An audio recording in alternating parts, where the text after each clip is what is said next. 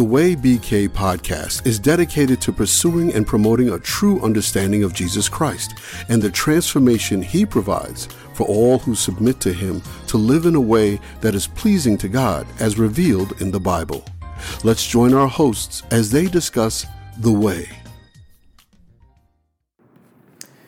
Anybody who's served in a church for long knows that such work of ministry is full of great joys and deep sorrows. Such was the case in Paul's work with the Corinthians, and in this lesson, we'll explore the interactions between Paul and the church he planted in Corinth as we survey the Corinthian letters.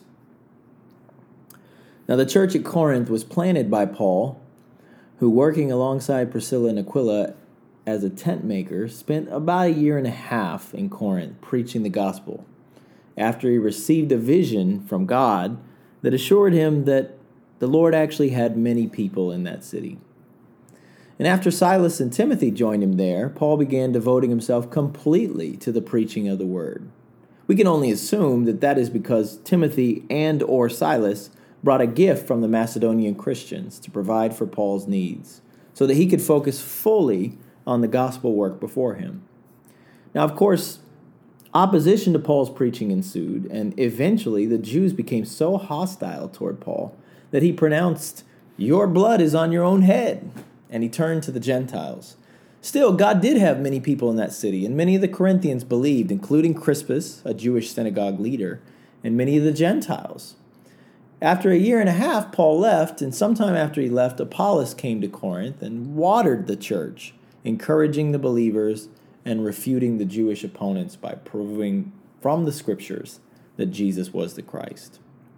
Now, while Apollos was at Corinth, Paul arrived in Ephesus, where he spent two years dialoguing with the disciples at the school of Tyrannus.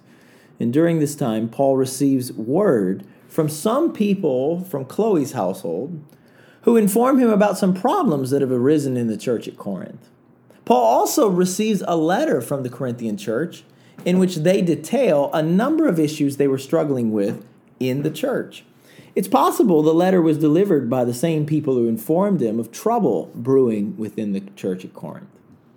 So Paul writes 1 Corinthians to address both of these problems, um, the problems he's informed of by those from Chloe's household, along with the things that they asked him about in their letter to him. Now, this is actually not the first letter he had written them, as he alludes to in 1 Corinthians. Nonetheless, since we don't have that first letter, we call this one 1 Corinthians. If you're reading 1 Corinthians for the first time, you probably wonder whether this could be considered a faithful church at all. Pride and arrogance was rampant in this church. There was immorality there that wasn't even tolerated in the streets of Corinth. The saints there were divided. They were struggling with idolatry. They were captive to many of the same sins that plagued the culture around them. Saints then and now have always struggled to avoid captivity to the corruption in the culture that surrounds them. And yet, somehow, and somewhat shockingly, Paul addresses his letter to the saints of God at Corinth. To the church of God in Corinth, to those called to be his saints. God still had many people there.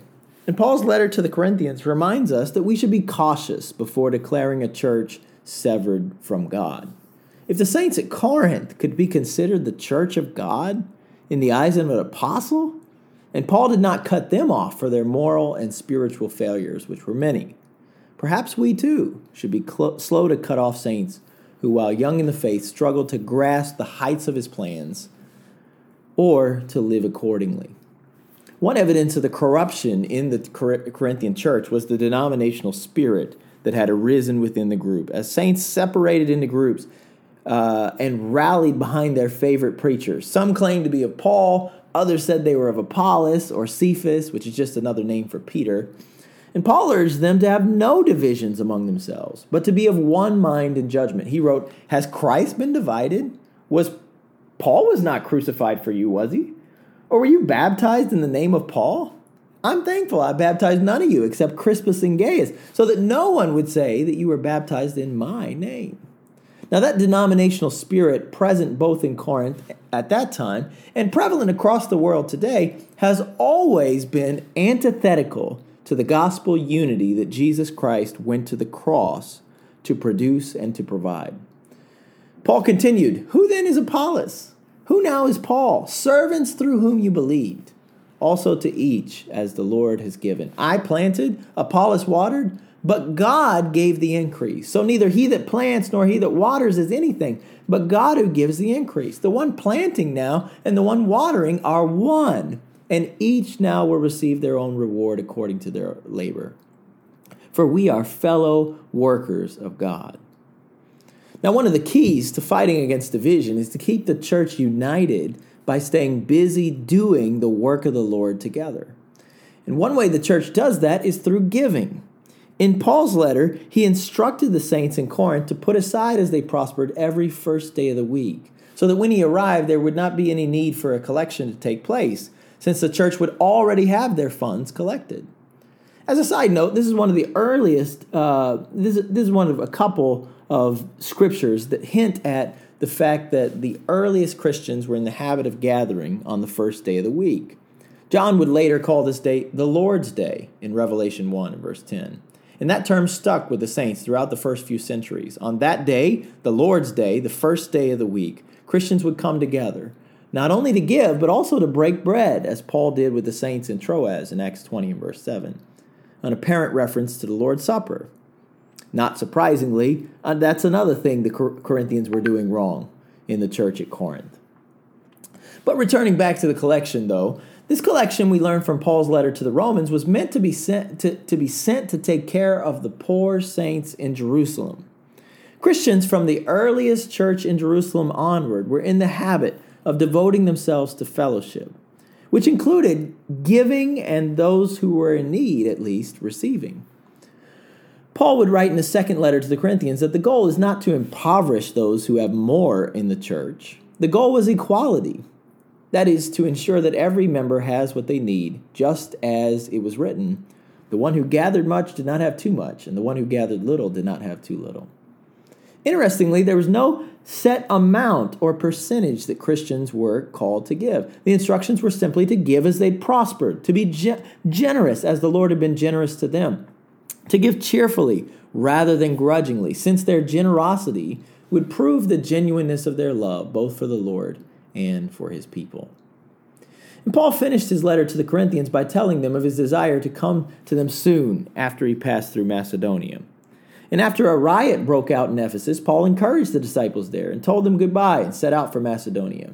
According to the book of Acts, Paul then travels through Macedonia, encouraging the saints there and after some time there, he arrived in Greece, where he stayed for three months. While there, Paul writes a letter to the saints in Rome, the letter we know as Romans. But a plot against Paul's life led, it, led to his choice to leave and to go back through Macedonia, passing through Troas. Now, making sense of the route that Paul took on this journey is no easy task. From 2 Corinthians, we learned that at some point, Paul had come to Troas, planning to preach since the Lord had opened a door there. But he was also hoping to meet Titus there after having sent him to Corinth. But Titus was not there, so he left. At this time, Paul was deeply distressed and troubled in his mind, not only because he didn't know how the Corinthians had responded to a prior painful letter that he had written them, he didn't know whether repentance had actually taken place, but also because he was facing conflicts all around. He spoke of conflicts without while being full of fears within. Thankfully, God comforted Paul, though, by the coming of Titus while in Macedonia. And Titus brought good news about the sorrow of the Corinthians and their concern for Paul. Paul, when writing 2 Corinthians, did not apologize that his letter had made them sorrowful, because their sorrow led them to repentance. And that sorrow was as God intended to produce repentance in them. Paul had actually planned to visit the Corinthian church twice in between a trip to Macedonia. But somewhere along the way, Paul's plans changed, and his, plan, his change of plans actually made some in the Corinthian church suspicious that Paul was vacillating and unable to make up his mind and sending them mixed signals. In fact, Paul said that the reason he did not return to Corinth was because he was trying to spare them. Apparently, his last visit was quite a painful one. So, somewhere along the way, Paul wrote the letter we call Second Corinthians to explain why his plans had changed, to pour out his heart to the Corinthians in hoping, in hoping of, of, in hope of restoring the trust and the love between them. Some were saying of Paul that his letters were weighty and forceful, but in person, he's unimpressive and speak, his speaking amounted to nothing. In the letter, Paul warned those people that he would be the same in person as he was in his letters. And he warned the church to beware of these false apostles who were deceitful workers masquerading as apostles of Christ. Paul, in that letter, spoke of the signs of a true apostle. And he encouraged the Corinthians to finish the work that they had promised and the work that they had begun by excelling in giving, just as they had assured Paul beforehand that they would. Titus was sent by Paul back to Corinth with this letter to collect the offering that they had prepared so that he and others could carry it back to the poor saints in Jerusalem. And eventually, Paul and Luke left Macedonia and headed by boat to Troas, where they reunited with ministers from all the churches who had contributed to the needy saints in Jerusalem. And all these representatives of the churches would accompany Paul as they took that long journey back to Jerusalem to offer this gift to the saints in need there. What would happen on the journey and upon their arrival in Jerusalem? Well, that's the subject of our next study uh, that we'll look at next week. Until then, I hope we can all ponder together the profound love, humility, patience, and sacrifice of the Apostle Paul and to pursue it in our own ministry as we seek to serve the Lord and to serve his people. The aim of the Way BK is to share the gospel of Jesus Christ across Brooklyn and beyond. For more information or to contact us, please visit www.thewaybk.com.